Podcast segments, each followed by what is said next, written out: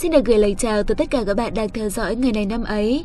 Các bạn thân mến, không thể phủ nhận là cứ một mùa sắp qua đi thì làm bản thân hoài niệm về những biển xưa cũ. Đôi lúc ta lại muốn đi tìm những ký ức vượt xa tầm với. Cuộc sống này luôn có quy tắc vận hành, ta không thể quyết định khi nào bắt đầu, khi nào kết thúc, cũng không thể quyết định gặp phải chuyện tốt hay là chuyện xấu. Nhưng ta mãi mãi có thể quyết định được thái độ của ta khi đối mặt với chúng. Có câu nói rằng, vị thần vận mệnh rất thích sự náo nhiệt, có khi còn muốn đùa cợt với chúng sinh.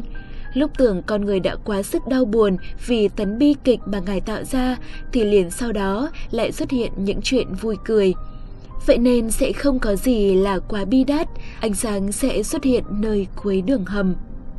Vì thế hãy cứ lạc quan lên các bạn nhé, khó khăn nào rồi cũng sẽ có cách giải quyết, hãy hy vọng về một tương lai tươi sáng. Các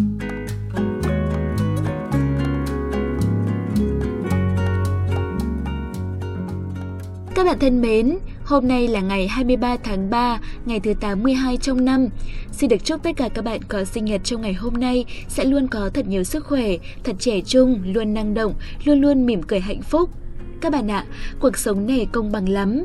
Nếu như ta mất đi cái gì thì một thứ mới hơn lại xuất hiện để đến bên ta. Chúng luôn lặp đi lặp lại như vậy cho tới khi ta chẳng còn để ý tới những điều hiển nhiên ấy nữa. Vậy nên, hãy trân trọng cuộc sống, rồi chúng ta sẽ nhận được thật nhiều những điều kỳ diệu. Hãy mở lòng với cuộc sống, rồi thì thế giới này sẽ chảy vào tâm hồn ta những điều thật tuyệt diệu.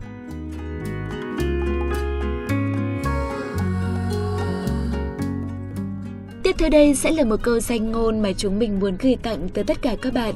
Đó chính là Hậu quả của cơn nóng giận bao giờ cũng nghiêm trọng hơn nguyên nhân. Các bạn thân mến, trong cuộc sống sẽ không ít những lúc bạn cảm thấy tức giận với một ai đó. Bạn cho rằng chúng ta có quyền tức giận. Thế nhưng bạn lại quên mất rằng sự tức giận đó có thể giết chết nhanh chóng một mối quan hệ mà bạn đã dày công xây dựng hay làm xấu đi hình ảnh của bạn. Sự tức giận không những làm tổn hại tới sức khỏe thể chất mà còn ảnh hưởng tới tinh thần của mỗi người. Khi tức giận, bạn có xu hướng nảy sinh những lời nói và hành động một cách không suy nghĩ, từ đó gây ra những tổn thương cho những mối quan hệ xung quanh bạn, đặc biệt là với những người có sở thích giận cá chém thớt. Nhiều khi, lời nói và hành động chỉ là một phút bốc đồng, nhưng gây ra hậu quả nghiêm trọng trong tình huống sự đã rồi. Bạn sẽ khó lòng nhận được sự cảm thông của người khác và rất có thể hậu quả của cơn nóng giận đó lại còn nghiêm trọng hơn cả nguyên nhân khiến cho bạn tức giận. Có rất nhiều những vụ án mạng đã xảy ra chỉ vì những cơn nóng giận, vì mất bình tĩnh và hậu quả của nó thì không cần nói, chắc chắn là bạn đã biết. Vậy nên, hãy học cách kiềm chế cơn giận của mình để suy xét mọi việc cẩn thận và giải quyết vấn đề một cách hợp lý nhất mà không gây ra một chút tổn hại nào. Nếu ai đó làm điều gì sai thì trước sau họ cũng sẽ phải nhận trách nhiệm với lỗi sai đó của mình.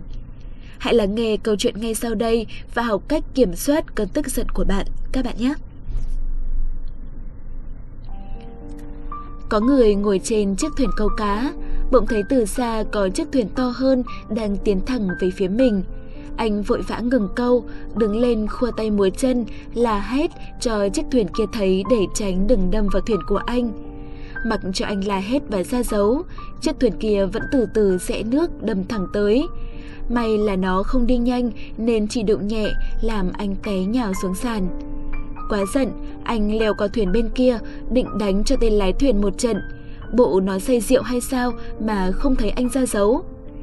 Sau khi tìm kiếm, lục soát một hồi, không thấy ai, anh mới vỡ lẽ ra là thuyền vô chủ, không có người lái.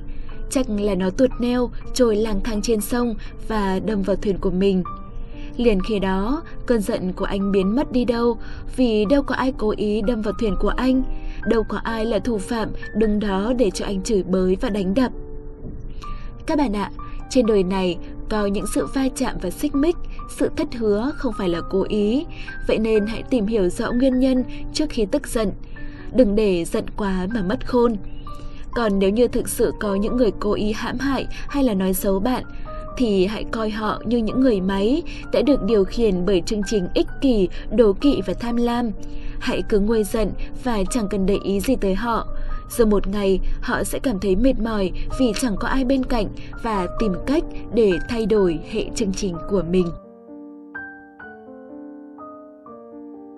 Quay trở lại với chương trình của ngày hôm nay, ngay bây giờ hãy cùng với hai MC của chúng mình là Thảo Nguyên và Quốc Đạt điểm qua lại những sự kiện nổi bật trong quá khứ của ngày 23 tháng 3 các bạn nhé. Các bạn thính giả thân mến, hôm nay sẽ có duy nhất một sự kiện tại Việt Nam thôi ạ.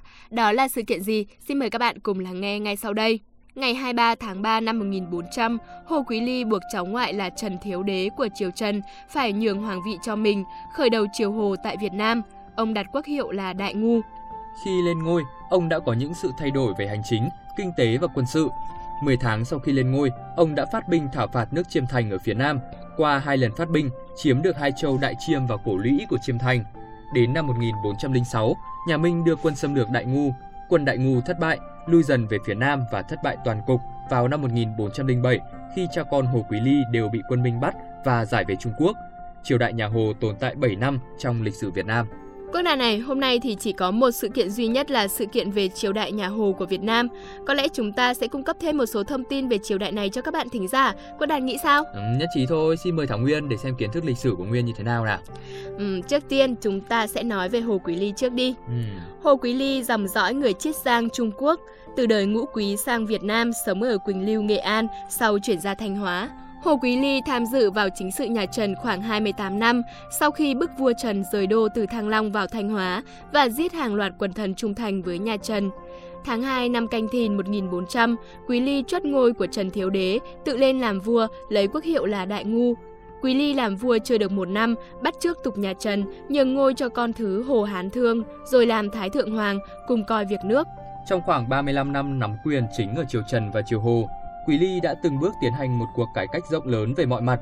Về mặt hành chính, Quý Ly đổi các lộ xa làm trấn, đặt thêm các chức an phủ phó sứ, trấn phủ phó sứ cùng các chức phó khác ở các châu huyện. Ở các lộ thì đặt các chức quan lớn như đô hộ, đô thống, thái thú quản cả việc quân sự và dân sự. Quý Ly còn đặt chức liêm phóng sứ tại mỗi lộ để dò xét tình hình quân dân. Về mặt kinh tế, cải cách quan trọng nhất của Hồ Quý Ly là phép hạn điền, hạn nô, phát hành tiền giấy và đổi mới chế độ thuế khóa. Đó là những cải cách tiến bộ nhằm tước giảm thế lực của bọn quý tộc Trần, giải quyết tình trạng kiệt quệ tài chính của triều đình. Theo phép hạn điền, trừ đại vương và trưởng công chúa, mỗi chủ đất chỉ được giữ 10 năm trở xuống, sổ sách phải sung công, nghĩa là khôi phục chế độ sở hữu nhà nước về ruộng đất, ai có tội được phép lấy ruộng mà chuộc tội. Về văn hóa xã hội, Hồ Quý Ly phản đối học sáo rỗng nhắm mắt học vẹt lời nói của cổ nhân để xét việc trước mắt. Năm nhâm thân 1392, Quý Ly soạn sách Minh Đạo gồm 14 thiên đưa ra những kiến giải xác đáng về khổng tử và những nghi vấn có căn cứ về sách luận ngữ, một trong những tác phẩm kinh điển của nho gia. Hồ Quý Ly cũng có hoài bão xây dựng một nền văn hóa dân tộc. Ông trọng dụng chữ nôm, dịch kinh thi ra nôm để dạy hậu phi và cung nữ. Ông còn quan tâm đến việc mở thêm trường học ở các lộ phủ Sơn Nam, Kinh Bắc, Hải Đông và định lại phép thi cho có quy củ. Về mặt xã hội, Hồ Quý Ly mở Quảng Tế Thư, một loại bệnh viện công, chữa bệnh bằng châm cứu và lập một kho bán tóc rẻ cho người nghèo. Việc ông cho ban hành cân, thước, đấu, nhưng để thống nhất đo lường cũng làm tăng thêm giá trị văn minh cho đời sống xã hội. Hồ Quý Ly đã thực hiện những cuộc cải cách ấy với một quyết tâm cao, một tài năng xuất chúng và một bản lĩnh phi thường. Và dù những cải cách đó có ý nghĩa tích cực, nhưng nhìn chung, toàn bộ chưa đáp ứng yêu cầu phát triển của xã hội và những đòi hỏi cấp thiết của dân tộc. Chính sách cải cách của nhà Hồ có hạn chế bớt thế lực của họ Trần, nhưng lại làm lợi ích riêng cho họ Hồ nhiều hơn là lợi ích quốc gia. Vì vậy, ông đã thất bại. Bài học lớn nhất dẫn đến thất bại của ông là để mất lòng dân. Các bạn thính giả thân mến, thông tin vừa rồi thì cũng đã khép lại chuyên mục ngày này năm ấy của chúng ta hôm nay. Rất mong là các bạn đã có những giây phút thư giãn thật bổ ích và thú vị cùng với chương trình. Còn bây giờ thì Quốc Đạt và Thảo Nguyên xin chào tạm biệt và hẹn gặp lại. Xin được cảm ơn phần chia sẻ của Thảo Nguyên và Quốc Đạt. Cảm ơn các bạn đã quan tâm lắng nghe. Hẹn gặp lại các bạn vào số phát sóng ngày mai. Xin chào!